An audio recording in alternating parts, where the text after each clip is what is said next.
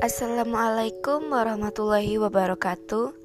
Perkenalkan nama saya Nabila Trimardani dari kelas 10 MIPA 5 dengan nomor absen 22 Selama masa pandemi, belajar di rumah memang diharuskan oleh pemerintah untuk memutus rantai penyebaran virus COVID-19 Menurutku, Belajar dari rumah memiliki sisi positif dan negatif, terutama bagi aku yang sebelumnya sekolah reguler atau bukan siswa homeschooling.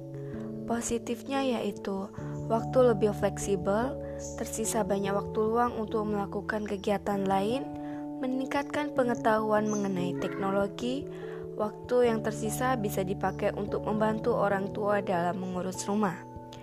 Dan sisi negatifnya yaitu bisa dibilang bukan belajar dari rumah, melainkan mengerjakan tugas dari rumah.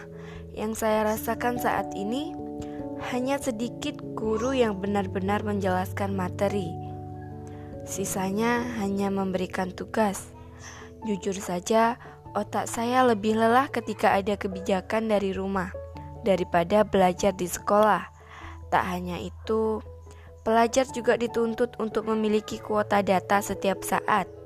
Terkadang, kendala siswa juga tidak hanya di kuota, tetapi di kekuatan sinyal. Apalagi saat ada pemadaman listrik, pasti sinyal akan hilang.